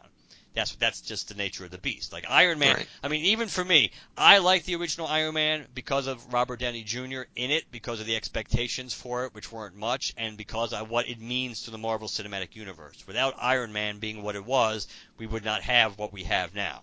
That being said, the more movies that come out, it's harder and harder to justify keeping Iron Man like in the top three or the top four because there's better stuff that's come along that I definitely like. I mean, a lot of people went bat shit crazy over Guardians. To me, I like Guardians, but it didn't. It doesn't.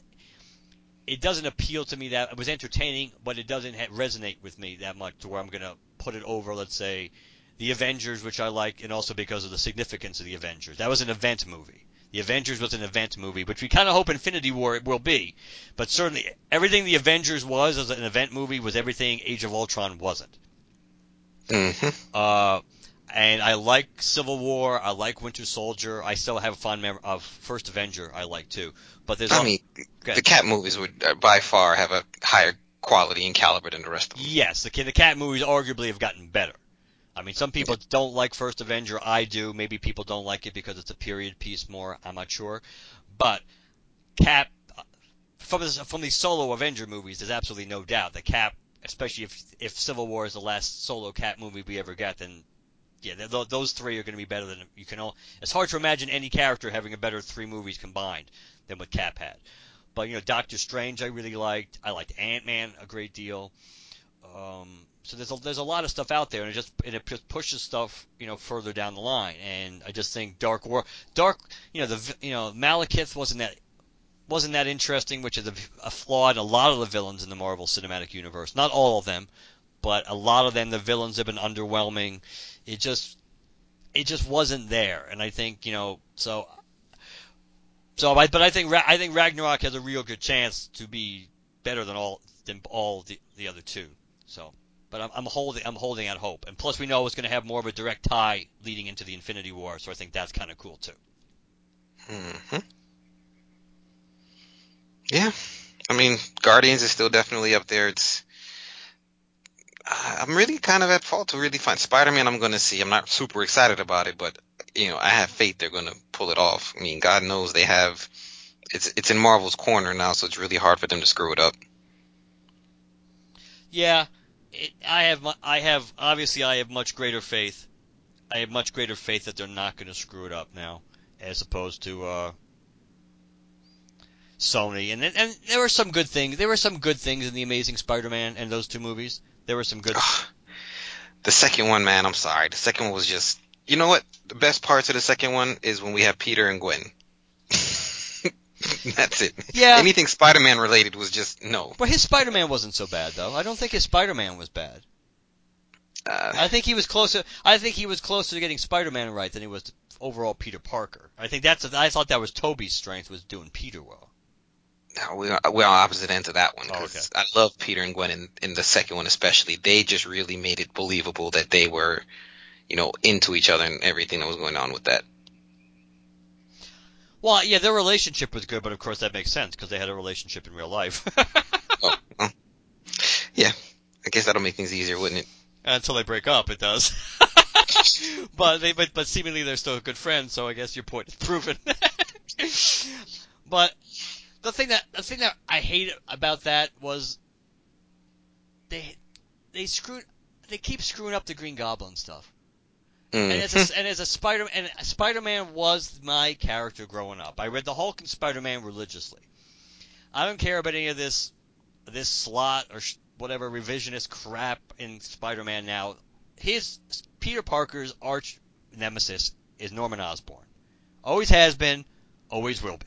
That's that is his arch enemy, the one who the, the thorn in his side and everything else, and the and the, so he's got the resources behind it to make his life a living hell. That's why it made perfect sense when once once you knew they were going to undo the clone thing. I remember having this discussion with a friend of mine back in the days when I was working at Kmart about who who the reveal, you know, who the bad guy was going to be that was behind basically pulling everybody's strings. I said it's going to be Norman Osborn because he's it makes the most sense. First of all, he's been forget about how many like twenty something years that he's been dead at this point. The reality is he's the one who's got the motivation. He's the one who's got the money, and he's the one who's got who has the patience to play the long game to do what he did. You know, so but they they screwed it up, and the fact that they screwed up the Goblin again means that if we're ever going to see the Green Goblin again, it's going to be so long down the road. It's going to suck like Doctor Doom. It's like screwing up Doctor Doom in the Fantastic Four movies. It's like it's like they these great villains and they keep screwing it up. I mean, and then having Harry be the one to to kill Gwen. It's like they go out of their way to try to do all these beats and the relationship and try to have it set up in a way to make it seem like they're trying to be, you know, they put Gwen first like she should be before Mary Jane and all this stuff. And then they it's like and then they screw it up. Did they have to yeah, did they have to kill her then? I mean, couldn't they made her kill her off in the third movie? Make, I mean, they, Yeah. and, they, and they they downplayed Norman so much, and it's like I don't know. It's Yeah, yeah, I agree. yeah, man. But we have our ho- we have our hopes up that the third time is the charm for Spider-Man. Well, I mean, it's a new one, so you know. Yeah, and as long as and as long as he does a good job and he likes doing the role, needless to say, he could be doing it for quite a long time. Time. Exactly. That's the benefit of casting young. Exactly. I think that's it. All right. Well, Anything- bring us to the ending then. Well, you you you push what you you, you do your you do your promo. Your Oh, well, as always, people can find me on Earth's Mightiest earthsmightiestpodcast.com where you hear us talk all Avengers and X-Men stuff. Uh, you can find me on Twitter at EMPcast and uh, comicbinding.com. You'll see there's some maps posted there. The four volumes of the Dark Age of Green Lanterns, as uh, Jim Jim named it, is up on there for, you know, your mapping and viewing pleasure. the, the, the, dark the dark ages or or afterbirth as we sometimes refer to it as. Uh, for us, um, that was another thing we lost in the, in the other episode. That nice, great segue we had when you like it, it's like 30 minutes in, you, you gave me a self-serving promo to push the email address and the phone number. well, I guess this is a short episode. Um, so website lanterncast.com, voicemail 708 lantern. So let us know what you think there. Access our website lanterncast.com, issue reviews, uh, Ring Cyclopedia episode, Dark Star reviews, movie reviews, blogs, everything. Uh, you can follow us on Twitter, Instagram, and like us on Facebook. Use hashtag GLCast to locate us on any of those. And we are on iTunes and Stitcher, so whichever platform you listen to us on, please leave us a positive review. And next, I I, am, I don't really want to say what's next because who knows how we're going to record this. I know what my what should have been next, but in, in the original plan. but since I have since Corwin is here, the, the reality is we will probably Corwin will probably be back very shortly because we should be doing the uh, State of the Green Lantern Union. Hopefully, we'll get Yes. Myron back on and have the four of us back on and, and chit chat about what we basically what we where we think the books are now, and certainly a, an overall just review, I guess, of where the, of the rebirth era too. So, so that should be fun. Definitely looking forward to that one for sure. And thank you as always for coming on. We always have fun when we do these recordings, even back to back when it's the same recording. We always have fun. Yeah, man, I love talking lanterns. I mean, I, I bleed this stuff. I, you know, love the mythology and I just love the books and I'm glad they're in a much better place than they were. that is true. And on a positive note, that's where we're gonna leave it. yes, yes. So thanks you one, thank you once again for inviting me on to guest host. Well, thank you, and you're always welcome to come back. As and you will be back. We're not gonna let you go that easily, Corwin. so we'll talk to you soon, and good night, everybody. Good night.